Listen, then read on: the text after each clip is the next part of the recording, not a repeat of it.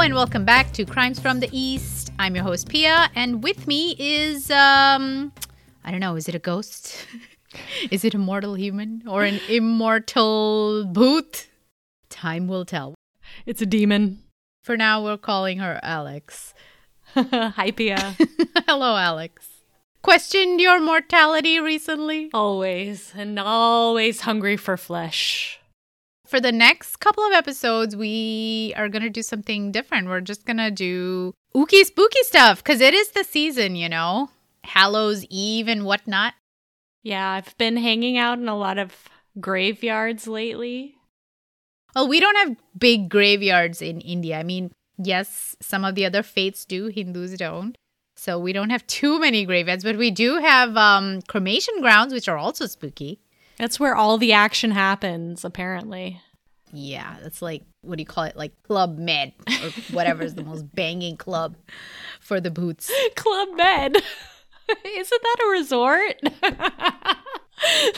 I mean, I'm at that age where I don't want to go to an actual like drinking loud music club. I actually want to go to a resort. I know, me too. I want I want the Club Med. I want to go to Sandals. Um, we've reversed. The tables have turned. Alex is going to narrate. It's going to be awesome. I'm so excited. For once, I didn't write anything. I didn't write a script. It's like so weird for me. I'm not like stressed out and running around like a chicken with its head cut off. Um, so yeah, I'm glad to hand over all of that to you, Alex, today. Well, first of all, I'm really glad that you mentioned uh, headless chicken because that's really good foreshadowing for today's episode. Second of all, I'm absorbing the stress. I'm feeling the pressure. I have um, not really big shoes to fill because I don't like that expression, but I have really beautiful shoes to fill and strange, strange feet. so let's see how this goes. I'm I'm not worried. No, no, don't be worried. But before we start off all this ooky spooky Masala. Masala conversations, let's just talk about our week, how it went, anything new you do, anything exciting. Our week, Pia, we have like not hmm. spoken in weeks, perhaps months. Months. It feels like a long time. Yes. I think I kind of dropped the ball the last month. I just wasn't feeling it. It was so overwhelming for me. We were going on vacation and it was a big one, and I had two different places to plan for, pack for, and so many things to do. My brain just kind of froze, and I'm like, I need to not do one thing, and that was a podcast. I was like, I'm pushing that away so I can get all these like 50 other things done. Yeah. And I finally did release last week, and that was great. We got a lot of listens, so we still have listeners. Thank you for hanging on, guys. Thank you so much. We appreciate you. And Pia, I, I mean, yeah, you have a lot of things going on, so that tracks. But I've also been hearing a lot of tell about the sun and the, the planets and 5,000 retrogrades. And I think everyone's been tired. So it's just amazing that you, you went to CrimeCon, right? Yes, I did. I went to Mm-hmm. CrimeCon this year. It's awesome. I saw quite a few really interesting events um, forensic pathologists, lawyers, and blood splatter expert from the Murdaugh case. Have you heard about that one? Mm-hmm. Mm-hmm. That crazy case from, I think it's Ohio. Very on brand. What did you do, Alex? I don't even know. Honestly, I don't know where I've been. I've been in my own fog and I don't have nearly as much going on as you. I'm blaming the planets fully. Um, I'm in Paris. Uh, there are bed bugs everywhere, apparently. Ew! So I no longer like go to public places or spaces, which makes for a really fun lifestyle for me. um, I've honestly never seen them or experienced them, but from whatever I'm seeing now on like Instagram and stuff with this whole Paris situation, it just icks me out. Mm-hmm. Big time.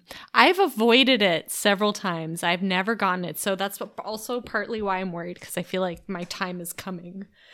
Um, They're coming for you.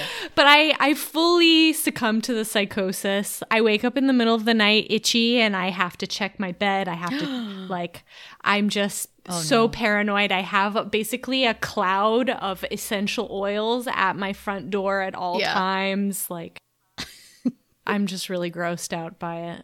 It's time. It's time. Just turn into Bubble Boy. Just get a bubble. Know, I need Live a in it. bubble. Um, I have actually been visiting a lot of the graveyards in Paris, um, which is always fun because there's some really old ones. There's one um, cemetery that's just full of cats, which I think is awesome. Oh.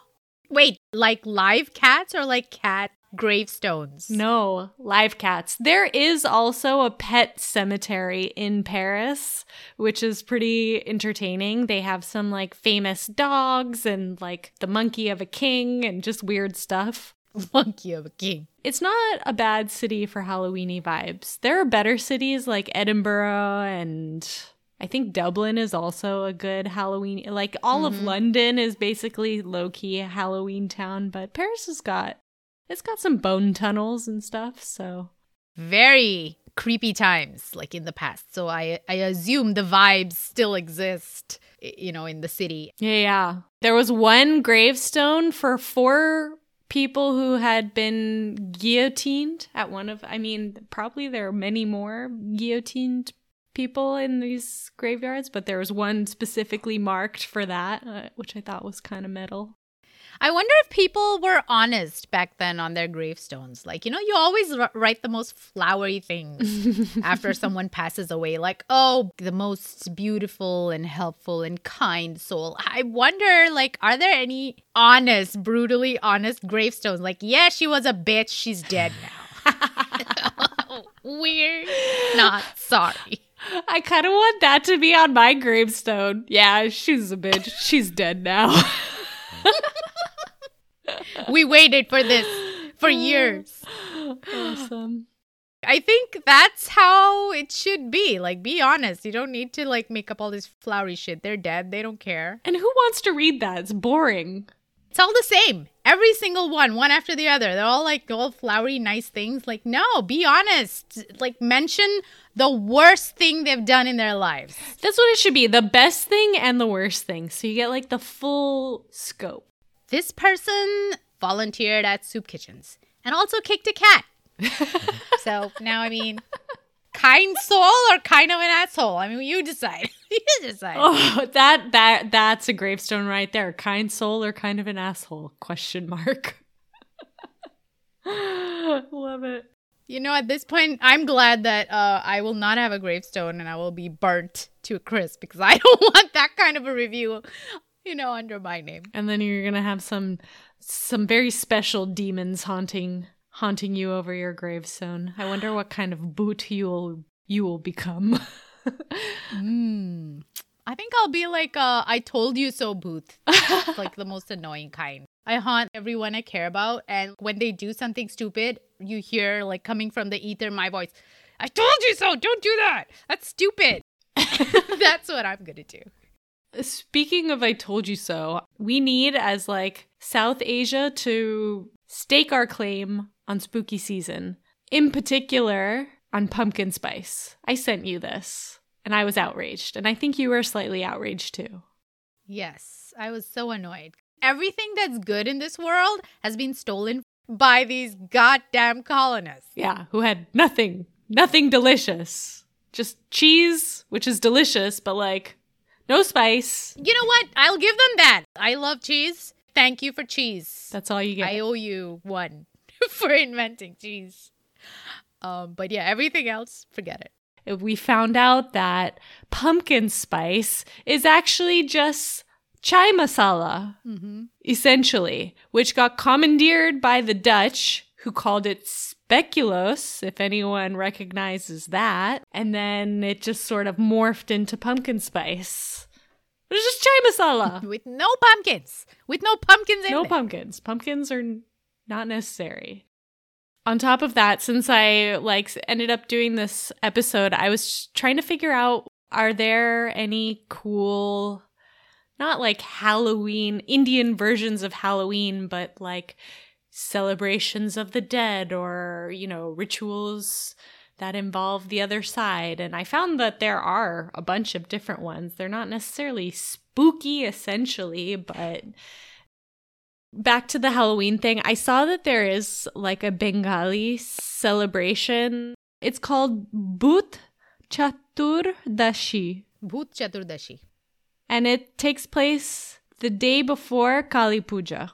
So it's around this time. It's a homage to 14 souls of forefathers, and there's the potential to get possessed, and you have to do a puja to not get possessed, and you have to offer some special food, and it's like it's a thing. So we're we're taking back spooky season.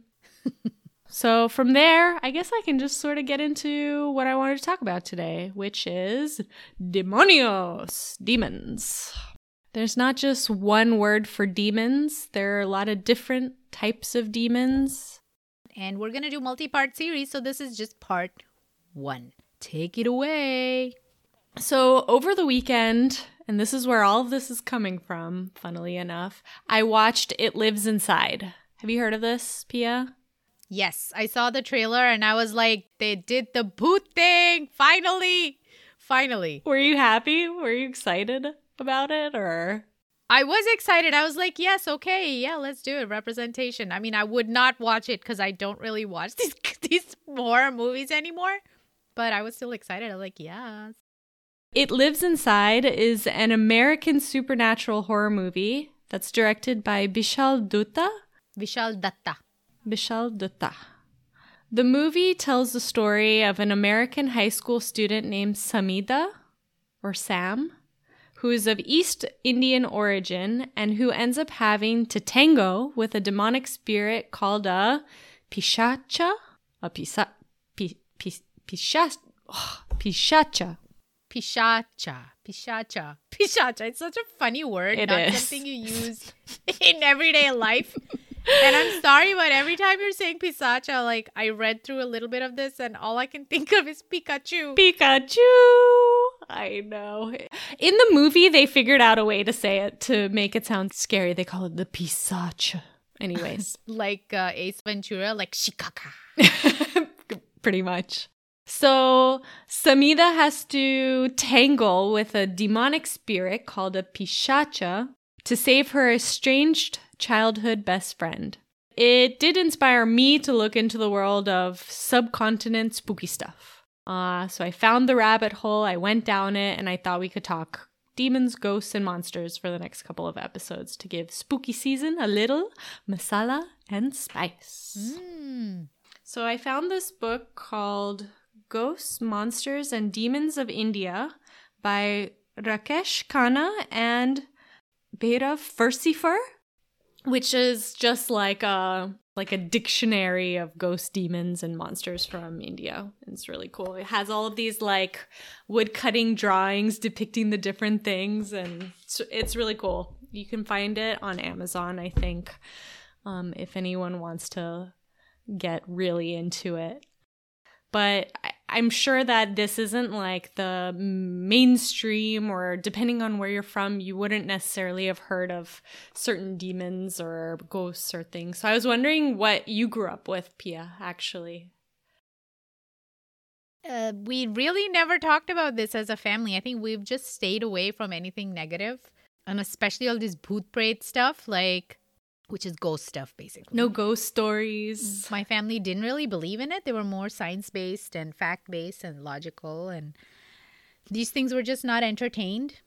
Of course, as kids, like you talk with your friends in school and whatnot, and everybody has oh that scary story that's gonna, you know, yeah, knock your socks off. And we would share these kind of spooky stories with each other, but it was never with like full belief it was more like entertainment to just be thrilled in that moment and then you forget about it until you have to walk up a dark flight of stairs. Right. And then you're like, oh my God, it's behind me, run.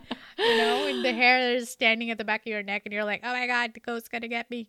But yeah, apart from that, never really dwelled on it, never really looked into it too much. And I'm the same way even now. We don't fully know what's real and what's not so I don't like to kind of poke the hornet's nest, so to speak, if that makes sense. Mm-hmm. Totally. I stay away from them and they stay away from me. That's great. You know, if they exist.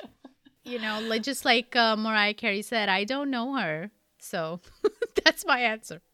But uh, the term pishacha, I have heard that because I mean, I think it's a Sanskrit word, pishacha. So Yeah. I knew of it.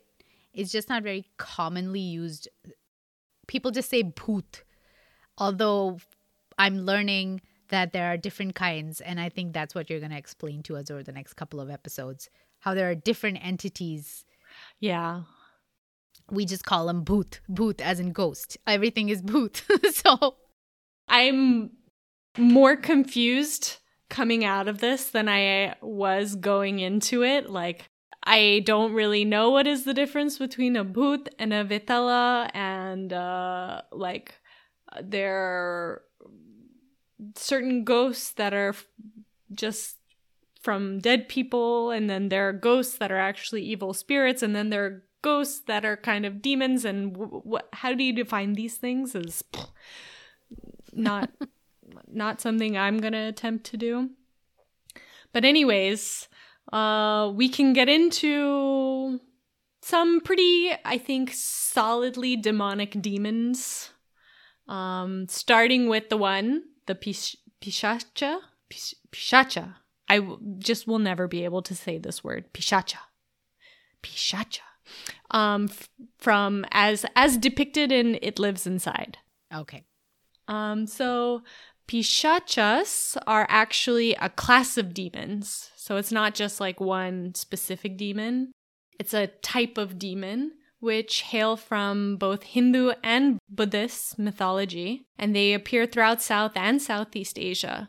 I saw that there are actually movies about these these creatures as an horror element, even in Thailand. They have Pisayas, which comes from the same thing.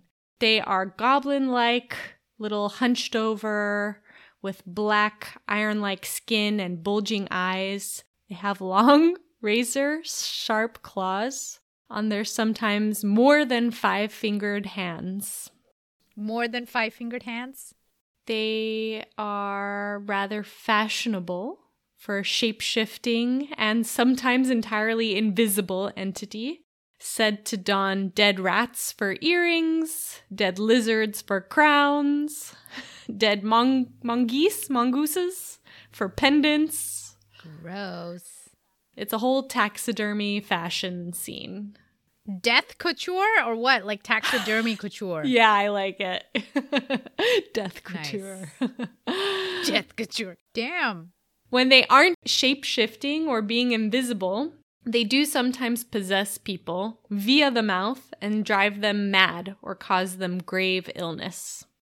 It behaves more like a virus, possibly, potentially. Yeah, I think like it matches pretty closely up until that point the like Judeo-Christian version of a demon, which is just like this evil force that can take over your body. Does it make you say like rude things like we saw in The Exorcist? To be honest, I'm sure it does. The thing with these guys, there's m- like hundreds of instances, and these demons are built to fit whatever the strange situation that arises that they need to fit. So if someone's being weird and saying things that people don't like, people are going to say, oh, it's the Pishasha. Your mother buys single use water bottles just to drink water every day. You know? Your father doesn't have a butt. yeah. okay, let's let's hear more about these pisachas. Yeah, so uh, there are a lot of different depictions and accounts of pishachas in myths and epics, including the Mahabharata, Mm-hmm. which states that they were created by Brahma. Sometimes they appear as the henchmen of greater demons and evil forces. Um, I saw like one story where it was the sidekick to this demon called Ghatotkacha. Ghatotkach. Uh, This is getting a little clearer for me. Like I told you, pishacha is not like a very common word used all over the country a lot. So I only knew of it like in passing. Hmm. But what you're describing, and now that you've mentioned the Mahabharat and Ghatotkach, I know of them as Danavs. So that's the word that I was more familiar with, which is Danav or Asuras. Now, I don't know if they are exactly the same thing. Basically, the way I've understood is that they belong to this Hindu like orthodox pantheon. So the stories involving Brahma and this world of gods, that's where they become. And they are under the umbrella of asuras, which are demons. And then there are different like types of demons. You have the rakshasas, Rakshas. rakshas, different kinds. And like the thing that this book tries to avoid, but which is sort of inevitable, especially in this pantheon, is that there is a also a relationship to the caste system. So there's like a caste system among demons, which is an extension of the human caste system. And so there's this whole casty part of it, which we're just not gonna even think about because yuck. I remember this one particular story in my fifth grade Hindi textbook called Swarthi Danav, the vain demon. Uh huh. There was a story like that about this demon who was so vain and I guess he gets redemption in the end, but I don't know why would you even tell little kids stories like this to begin with. you find them in like uh old Sanskrit literature, but you also see more recent re- recountings of them where they haunt cremation grounds with the bhoots. Um, with like the there's like a version of a vampire that also hangs out in cremation grounds. They're all there hanging out, having fun. Um, and what they do is they feed on human energy, and their favorite flavors being bad vibes and insanity.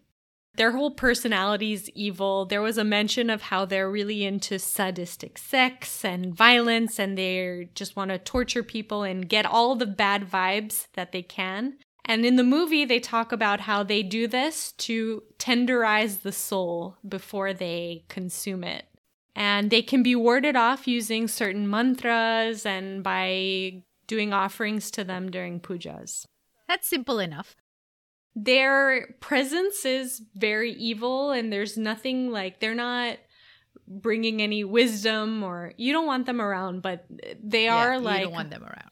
A necessary explanation for the evil in the world at the very least Right. So they're like the lowest vibration beings or entities yeah in this whole lineup of demons. They're like the lowest denominator, Yeah. the most basic, like devoid of intellectual um, redemption, basically, right?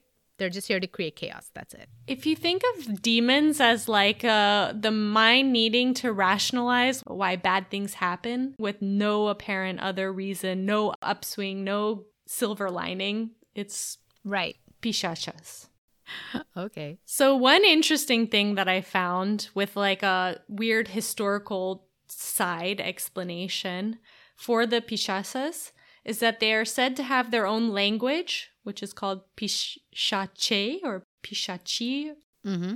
This language is thought to maybe have actually existed. The sort of inference about this, the implication is that maybe the existence of this supernatural creature in Sanskrit literature derives from actually a racist portrayal of a real human ethnic group, likely a tribal Oh. people from the Kashmir foothills or from central India. So it's another like way we're putting like this supernatural sort of magical concept where did it actually come from in the real world? Racism. Yay. That's not too far fetched at all. No. I would believe it that the Vedic cultures or Vedic civilizations may have made up these horrific Mm-hmm. superstitions or this entire mythology around a tribal group which were were and still are you know categorically Prejudiced? what's the word discriminated Discriminated. against Hmm. they weren't accepted as part of their society they weren't integrated in any way they weren't they were hardly tolerated totally possible that this is all just a terrible terrible form of racism to prevent any sort of integration even in future generations. Because if you teach your kids that these are goddamn demons they're not going to go near them they're not going to even try to look upon them as equals or people just like them right? These are demons. That's that's a horrific possibility. Yeah, so those are pishasas and and they like I mentioned, they fall under the category of asuras, which are more or less the demons of the Sanskrit literature pantheon, I guess, or the Vedic traditions maybe you could say. And There are many different kinds and they serve lots of different purposes. And as we mentioned, it's just kind of confusing because there are gods who have demons on their team who are, you know, good gods like Kali and Shiva. Like they hang out with demons mostly, mm-hmm. I think. Yeah. Same thing. That um, clear dichotomy doesn't have to exist. Right. Like it can be blended. They're not all evil, they just serve a purpose. And those purposes are sacred and revered as well. Mm-hmm. So Kali, Shiva, part of the destructive cycle of life in the universe, right? Like you need that. You need that to create life. So that is acknowledged and and sacred as well. So yeah, I mean coming from a western perspective it might not make sense, but if you grew up in this culture, it does kind of make sense. Like, yeah, of course, you don't want to be next to demons and invite them into your home and whatnot, but you know that they exist they have a re- they have a purpose, and all you can do is kind of fight it and to keep them away from you. That's it. Well, since there are so many different cultures with their own religions and traditions and languages in this part of the world, obviously there's also going to be entirely different, separate, and unrelated pantheons of gods and demons. There is a group of tribal languages in East and Central India known as the Munda languages. I was looking at the DNA studies of tribals in India, and their ancestors made it all the way over to Japan and Australia. So they still have links, DNA links to these different haplogroups or ethnic groups um, in indigenous people all over the world. And I saw that the root of the language has nothing to do with like the Dravidian ones or the Indo Aryan. It's closer yep. in a lot of ways to like Vietnamese it has its own whole thing. So it comes, these languages and these communities have a, sh- not a shared faith, but a shared tradition of faith that's quite distinct from Hinduism. Um, and their supernatural and divine beings are called bongas. I don't know. I have no idea how to Bonga. pronounce bongas. And they conform to their own system of morality and order. There are bongas that have taught people how to get drunk and procreate. Useful. yeah, yeah, yeah. And that, that that same bonga also taught people how to like work leather and do agriculture. Basically, he's like a fertility god in a way. Yeah.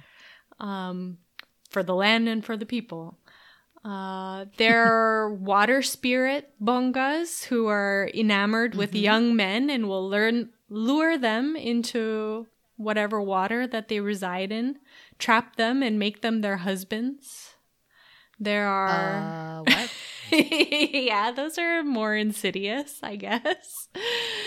And they go after little boys too, which is extra oh, no. creepy. Um, there are bongas who live in abandoned structures and tree stumps, and they're basically just little trolls, and and they'll harm travelers, throw them off course, and mess with them. There are some bongas that take the form of venomous snakes to attack and harm people if they feel they've been slighted or they're just in a cheeky evil mood. There are bongas of deep waters and whales.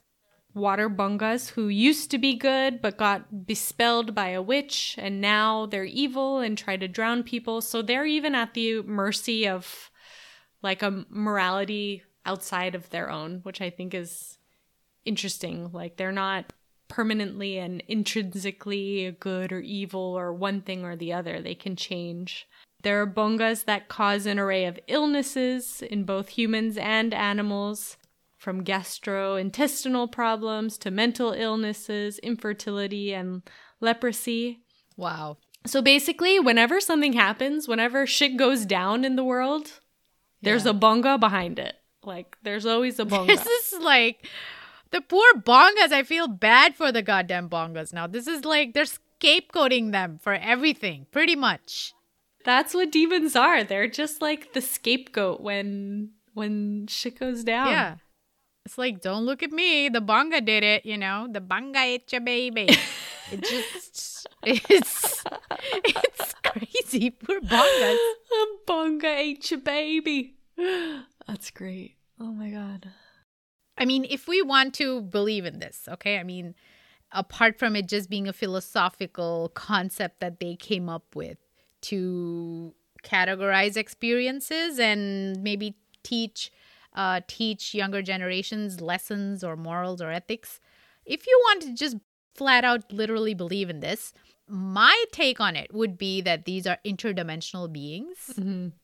that popped in and out of our plane of existence to kind of uh, guide the people along, help them evolve and progress and form a society and get out of the neolithic era so to speak. Like you know that that's a theory that we have been guided along to reach this point of civilization that we are in today. Uh, so maybe these were just interdimensional goblins that came in and out. And what else would they call them but demons or gods? Because they didn't look like them. Right. they didn't behave like them. So they gave them the name of bungas. Or maybe that's what they said their name is. Me bonga me teach you how drink tequila shot. Whatever you know like It's just, yeah. Also interesting to me that, like, sometimes you have bungas for really big concepts. Like, how did everyone learn to make booze and, and make babies? And then you have bungas for very specific cases. Like, this little boy went missing and he came back and he was married. And there was a, you know, Oh. a bunga for that. Is the bunga of the water who married him, trapped him in the water him. So there is like a whole conspiracy of there being not extraterrestrial but ultra terrestrial which means creatures or beings or civilization of entities that live on earth. We just can't see them because they live either like in the core of the earth yeah, or they live underwater. And that's why we can never really see them but they do weird things from time to time and we see the effects of it some call them UFOs, things rising out of the water, diving into the water, um, people going missing, things being attacked uh, near coastlines. So who knows? There might be water bongas, and maybe they need to further their genetic line. And because they're so, their they their gene pool is shrinking, so they need some humans yeah. to add a little spice in there and they come out from time to time to abduct people for that purpose. You know this is this is my take on it. Like this is what i would i would be inclined to interpret it as.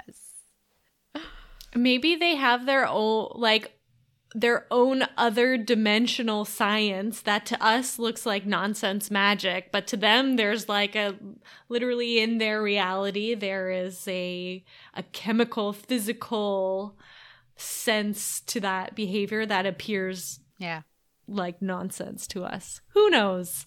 to be a bonga, who knows to bonga or not to bonga.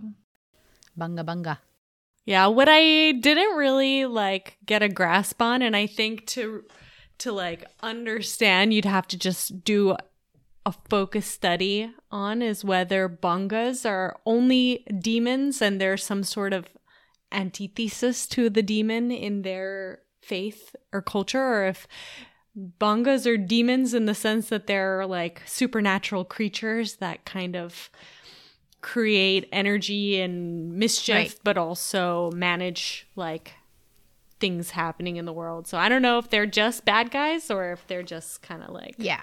they're neutral guys. Yeah. Yeah supernatural entities. Yeah they're just non-human entities. That's what they are.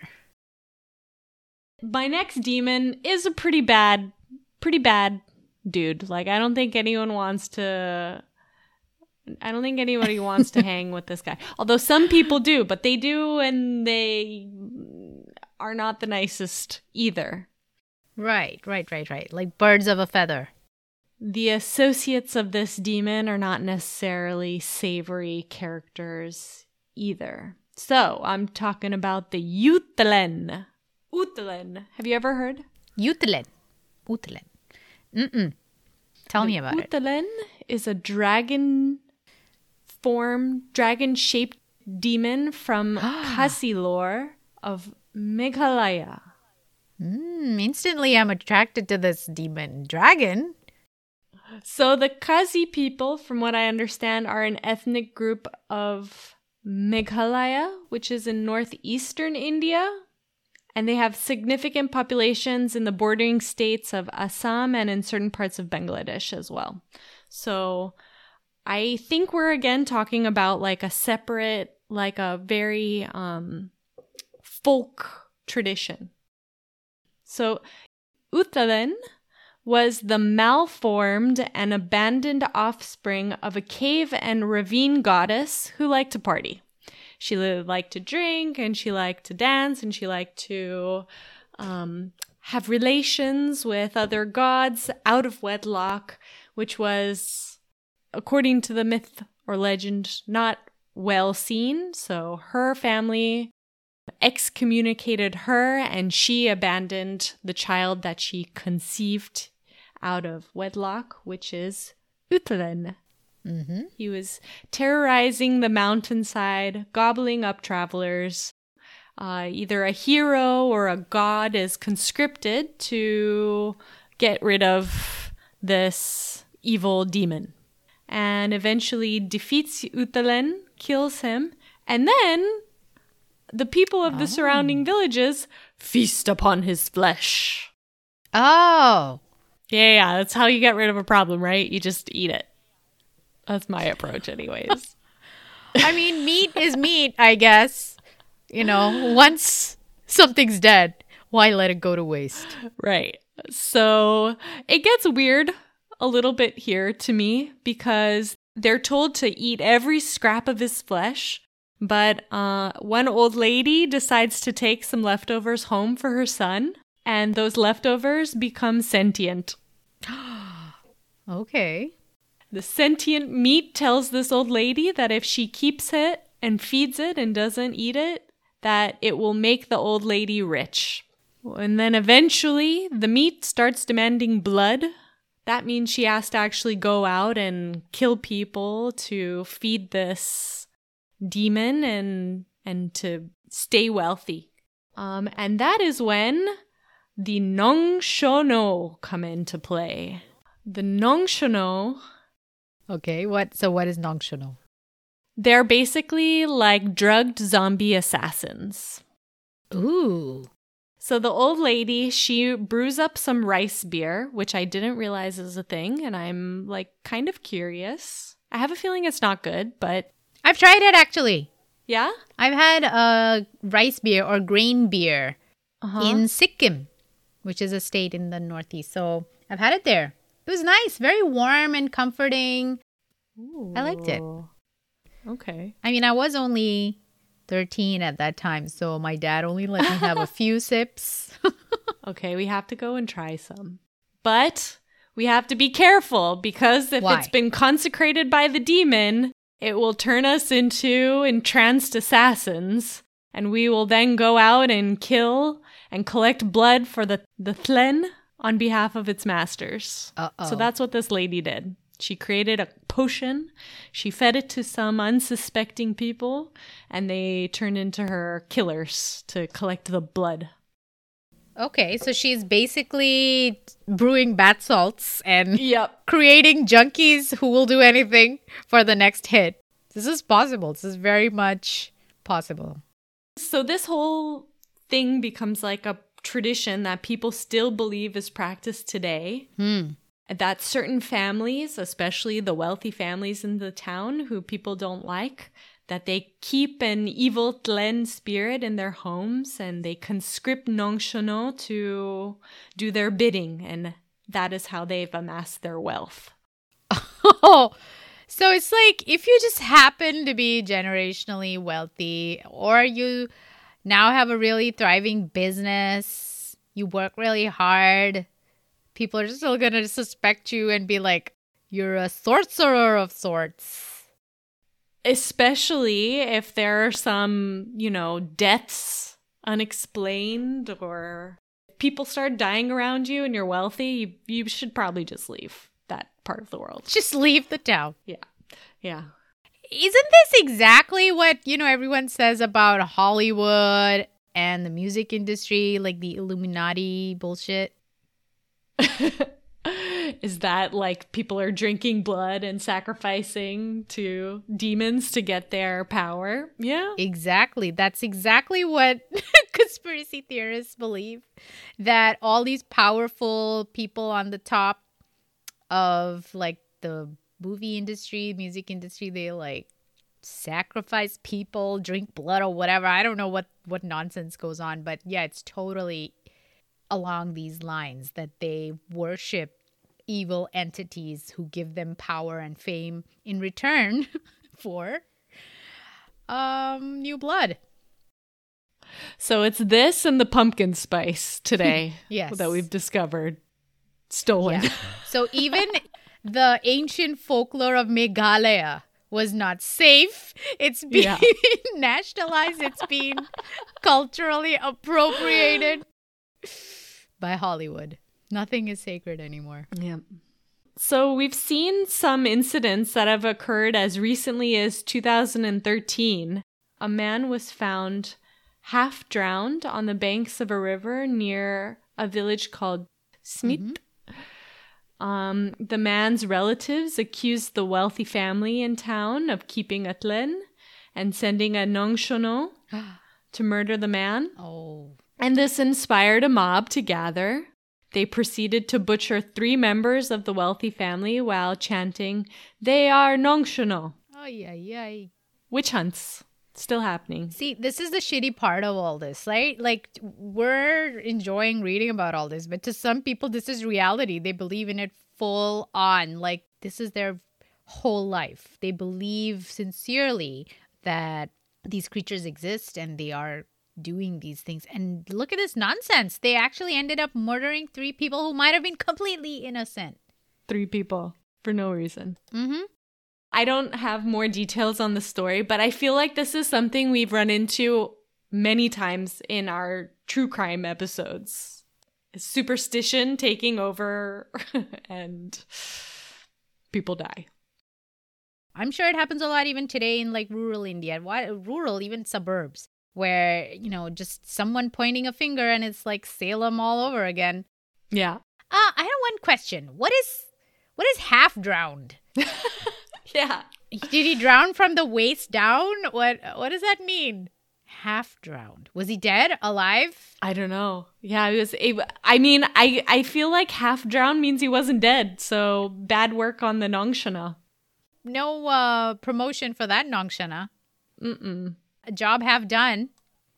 It gets really technical about how the Nongshana operates and how you evade it. It has to throw enchanted rice at you and that paralyzes you and then it can kill you. But if you put a piece of dirt in your mouth before it attacks you, that counteracts the effect. And then if you throw rice back at it, then the Nongshana will be deactivated and and so maybe it was just a Nongshana murder gone wrong and the guy only half drowned right in front of you is this zombie assassin, you know, like yellow eyes and streaming long black hair and claws on their fingers. And what are they doing?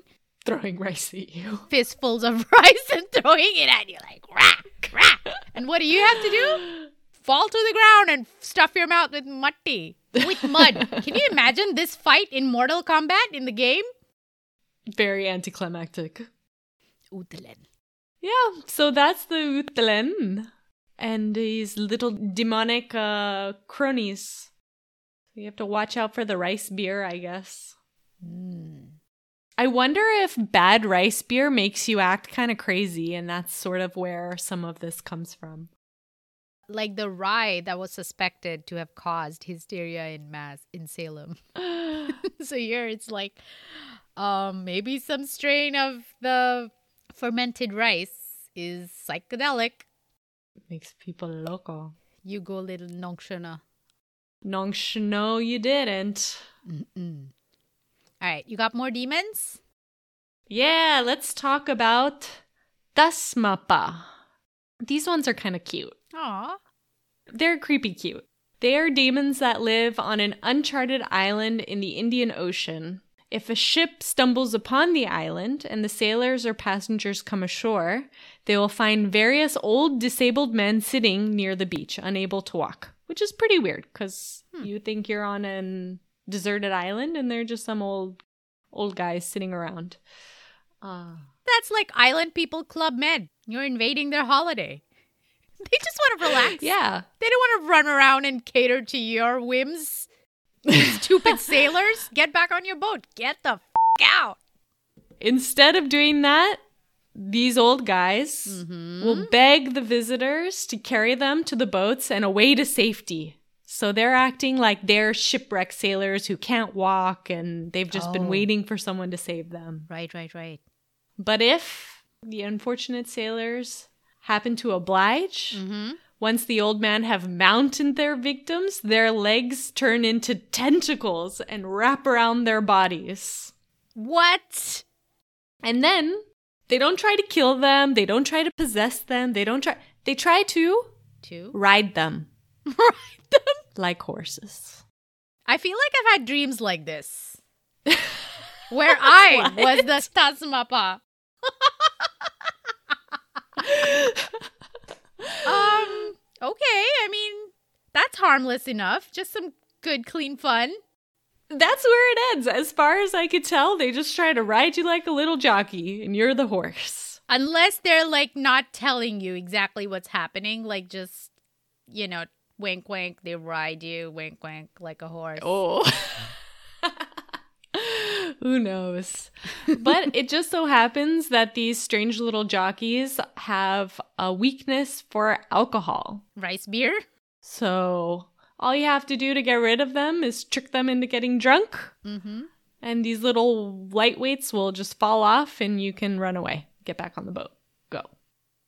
Nice. I mean, all in all, I'm not so opposed to these Tasmapas. Yeah. Yeah. Yeah. just want to have a good time. They're like, hey, drinks on us. Time to go go karting.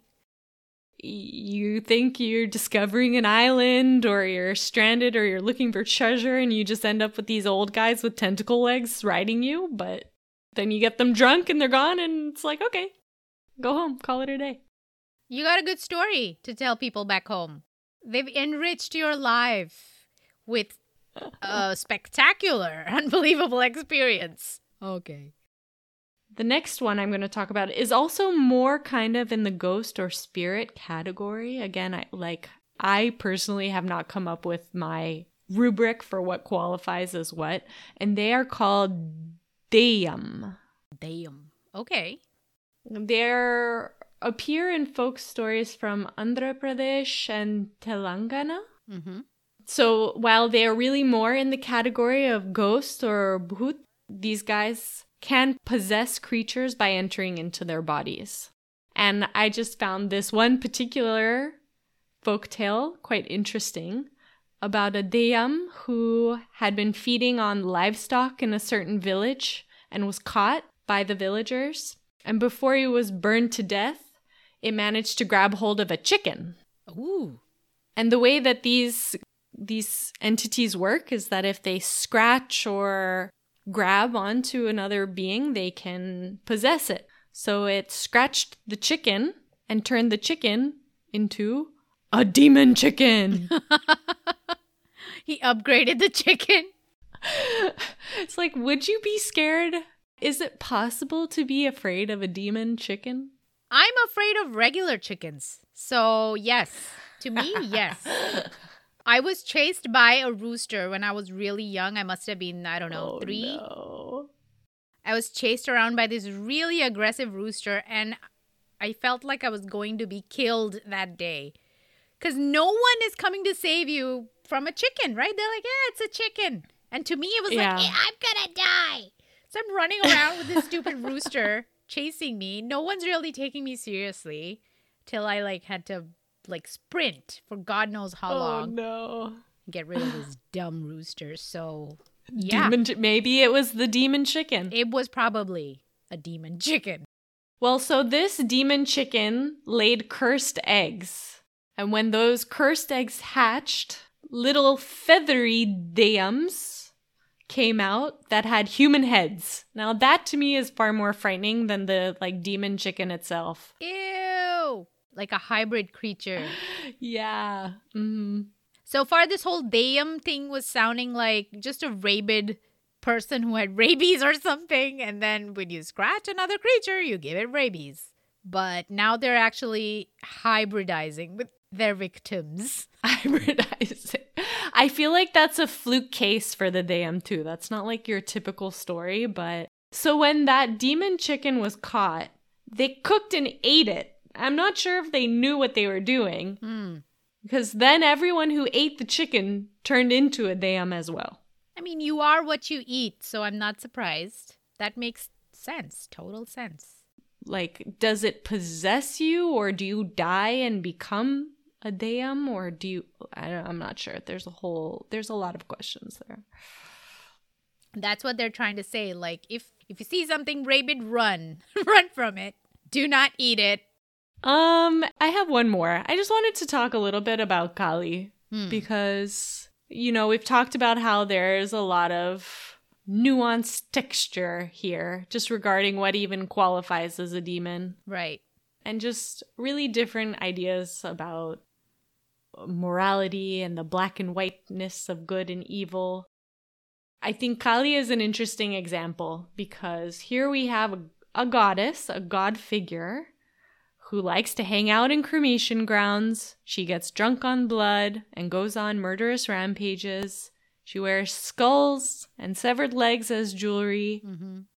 But so we have this pretty like dark figure, but she's considered a force whose existence in the world perpetuates balance and goodness, and she's depicted as sort of the last weapon against Rakshas Rakshas. Mm-hmm. and demons, actual demons. And then not to get confusing, but her posse is consists of Dakini, who are flesh-eating female demons. So she's not a demon. She fights demon, but her friends are demons. And it's just like I mean, at the end of the day, we only have one term to describe what is clearly a lot of different subsects of entities. yeah. In English, we're calling all of them demons, but in Sanskrit, they have their own names and terminologies and their, like you said, like their own strata of where they fit into their society. If you go by that one name, that one moniker, if you just call everything demons, it seems absurd. Demons.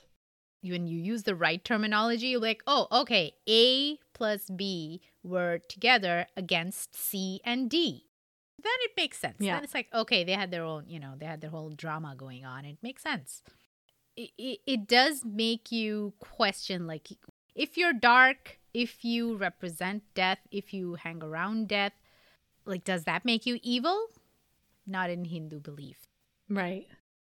The takeaway for me is that things can be scary but not be evil. And in the the case of her demonic posse, there are dakinis of wisdom, of action. There's a lion-headed one who can overcome and subdue negative energy. There's a tantric one who's just all about sexiness. There's an owl-headed one who seems to only like the only thing about it is that it has an owl for a head. It's like the Sailor Moon squad, but stinkier and more carnivorous because they're all hanging out in the cremation ground, just getting drunk off of blood and and eating meat and hanging out with jackals. I view them as processors. So they are processors of death and the process of Yeah. death and rebirth. Just like you have vultures that process your mortal remains and turn them into something else to return you to the earth.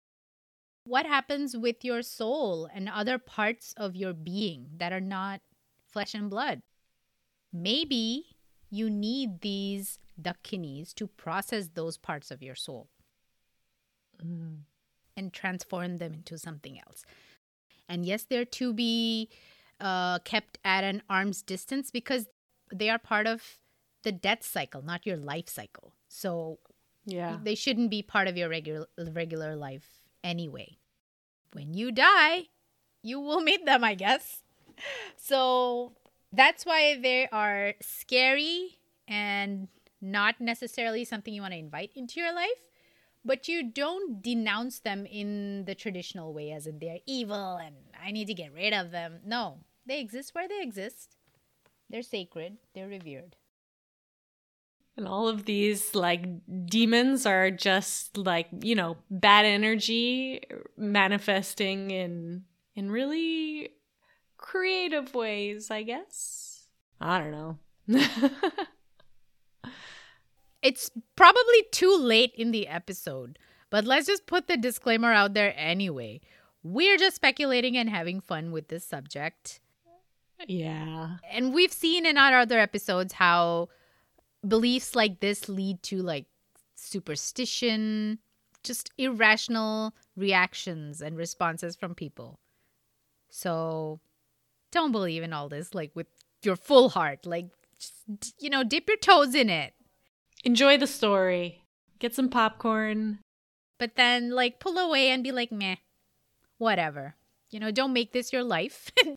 don't live your life according to this. If it exists, it exists without you eh, without you in it and without you believing in it. You don't need to believe in it. So just consider this entertainment. Good disclaimer. Well, I am slightly worried. I don't know if I've accidentally invoked something, so that's that's all I got for demons. Not, no more. I mean, if you're lucky, you'll get the Tasmapa.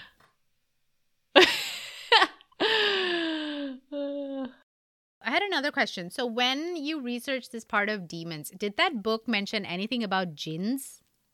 Yes, it does. Jinn. Is that a demon or is that a separate category?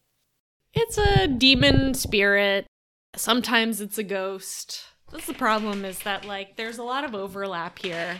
There are some things that are demonic in behavior, but they would qualify to me more as like a weird creature. Right. A mischief maker. But the jinn is more of the like Islamic tradition. Right. And so, as we see, all these ancient cultures have their own stories around these. They have made the effort to name them, study them, or s- at least create a whole persona around it, which is a lot of effort, Mhm. I think. Like, unless it was done for pure fiction. That's interesting. You you see shape shifting a lot. So Hmm. I I just have this feeling that people needed to interpret like situations. And maybe there was some oppressive feeling on top of the situation that was inexplicable. So you had to kind of give it this tangible storyline like, ah, yeah, something bad happened there. The spirit was mad. It turned into a snake, and the snake came and bit me, and that's why it's like it's all connected. You have to find those connections and Just filling in the blanks, basically. There's also a lot of stories about like demonic clouds. Demonic clouds. Yeah, yeah. It's like if you see a cloud that's going in the opposite direction of the wind, That's a UFO. It ge- right? That's a UFO under like some cloaking cloaking action. Yes, that was really interesting. Good job on that, Alex. Thanks. Yeah, I don't really have a I don't really have a conclusion. There's no conclusion really. It's just we learned a lot today about the Pishacha, the Uthlen, the Tazampa, Don't forget about the bungas. Bungas. Yeah, and so now I'm excited to hear what else you cover in the next episode, Alex. The ghosts and the witchcraft is going to have a little more like historical cases, like a little less myth and legend and a little more like this event happened and uh, so that'll be interesting. Hopefully. Maybe. Let us know. Listeners, I hope you enjoyed this little expedition today into spooky, spooky waters. Tell us what you think. Do you believe in demons? I hope not. I really hope not. Uh, do you have any stories of demons, like local folk tales or lores from your region or from your ancestral cultures back home in the village? Like your grandma told you stories about any demons or or nuske, which means remedies, like how to get rid of demons or how to Oh, keep yeah. them away. Those are really fun to like listen to, like the Nimbu Mirchi thing. Right. I was just thinking of that. Yeah, how to ward off evil eyes. Those are just fun. Um, if you go to South India, every home has the face of a rakshas, Mm-hmm. like a full on demon, the way you described it. Bulging eyes, sometimes they have horns.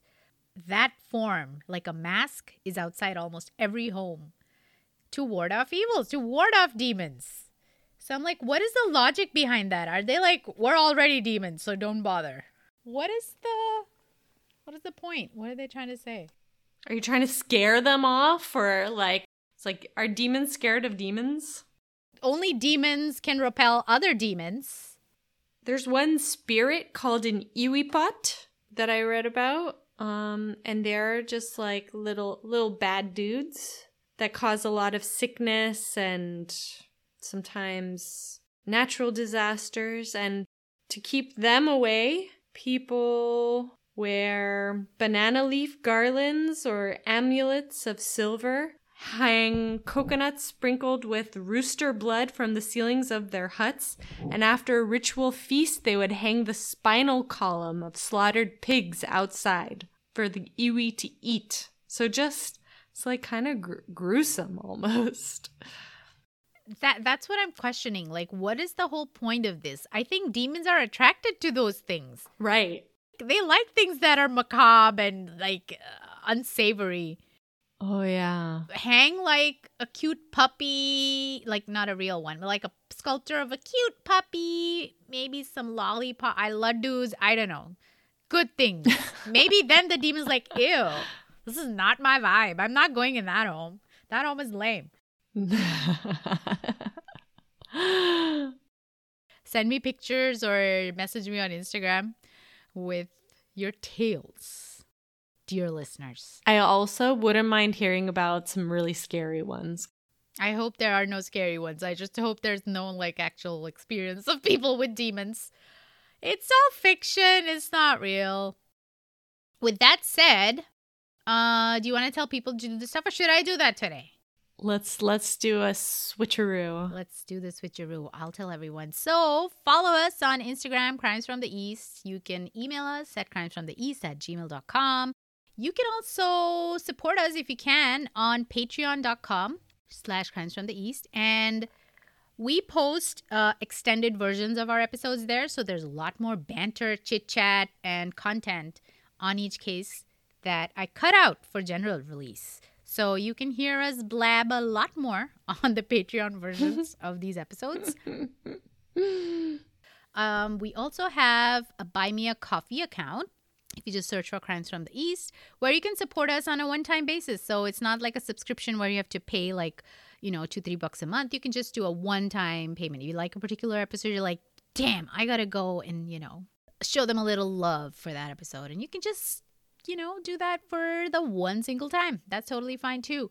Your support means a lot to us. It helps us pay for all the the servers, the website, accounts for the graphics and stuff like that. So thank you so much to all our supporters right now. We actually have a new Patreon this month. And I wanted to say thank you so much, Rita. We really Thank appreciate you, your Rita. support. So thank you, Rita. Cool.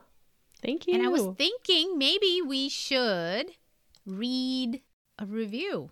okay. And if you give us a five star or four star review on whatever app you listen to us on, like on iTunes or on Spotify, it shows up on our website. So if you want to be featured, make sure you give us a four star or a five star review. And then you go to crimesfromtheeast.com, go under reviews, and you can see our review there.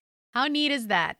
It filters out all the crap, which is like Nice. any other bullshit Oh, no. reviews of just bitter people who, you know, just can't stand to see good things in this world. Um, so here, Oh. I'm going to read one of these. It says, New listener currently in love. It says, I was listening to the Hokandra horror episode as my first listen. When I heard at the end and the review you read, I giggled. This is where we read the review, the one where the person is like, they talk too much. My favorite review ever. Then the reviewer says, I got here from Jessica at Asian Madness. I love her pod and the fact that she covers cases that don't normally get covered by mainstream true crime. So, this is exactly what we do as well. So, no wonder that listeners of Asian Madness also seem to like us. We mm-hmm. have similar, you know, styles. We cover cases that you've never heard of, really, at least outside of South Asia. And then the reviewer says, I've been searching for something similar, and you two are like if Jessica and the gals from Morbid had a baby in the East. you are respectful, clever, funny, and empathetic. It's clear you guys take your time researching the cases, and your passion for podcasting shines through. I am hooked. This is Sam. Oh, thanks, Sam. Amazing review. So we try to start and end on a slightly positive, nonsensical type of note. So it kind of prepares you and gives you a point to kind of jump off and then jump back into reality and be like, okay, that was a case. We're done with it. Let's not like dwell on it forever. Definitely. All right. Having said all of that, I hope you do dwell on us in the next episode. Uh, you can join us again in Crimes from the East, your favorite Desi true crime podcast, with a little masala, demonic, and spice. spice. Namaste. Bye. Oh, I'm gonna be like one of those uh, pisachas who possesses someone and says nasty shit. Your brother puts metal spoons in the microwave. Evil. oh god. Bye. Bye.